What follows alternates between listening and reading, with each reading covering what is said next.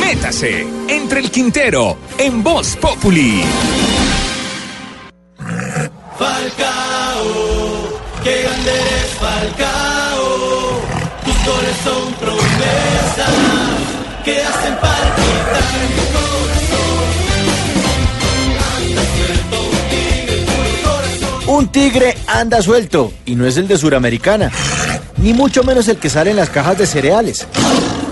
Se trata del gran Radamel Falcao García Zárate, quien solamente llevaba 22 años soñando con meterse un gol en un mundial de fútbol. Su papá le puso Radamel Falcao por el volante brasileño Paulo Roberto Falcao, que era su ídolo. Falcao es hijo de Radamel García, un ex defensa central de equipos profesionales colombianos y venezolanos, que jugó en el Unión Magdalena gracias al Toto Valderrama, el tío del pibe. Para cambiarle la historia a este corazón de esta camiseta que sabe a gol. Pero el gran Falca, como le dicen los comentaristas deportivos, en 1997, a sus 11 añitos, ya era toda una promesa del fútbol.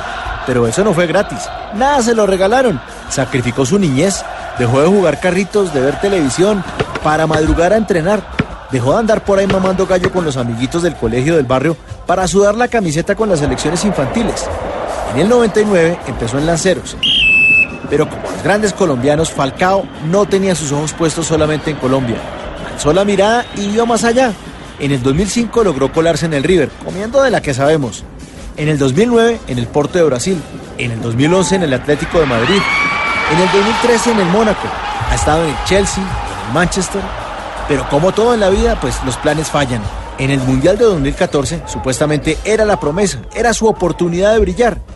Hasta que el 22 de enero de ese año, el astro del Mónaco salió de la cancha en camilla, después de lesionarse la rodilla izquierda en un partido de la Copa de Francia. Después de casi cinco meses de recuperación, pues fue descartado por Peckerman. Y como el tigre no es como lo pintan, se recuperó. Siguió trabajando otros cuatro años muy duros sin bajar la guardia. Y aunque le agradezca mucho a Dios, pues los pies de Falcao siempre los ha tenido aquí, en la tierra, bien puestecitos. Bueno, sobre el pasto.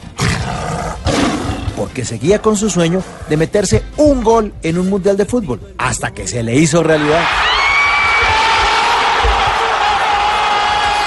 Y así nos den en la jeta en el próximo partido, nos eliminen mil veces. Con Falcao ya ganamos todos los colombianos, porque él nos enseñó que siendo buenos seres humanos, pues también uno puede ganar y puede triunfar. Que hay que dejar de hablar tan mal de los demás y actuar, proponer, sumar, porque a la vida hay que meterle garra, inteligencia y el colmillo, como lo hacen los grandes tigres.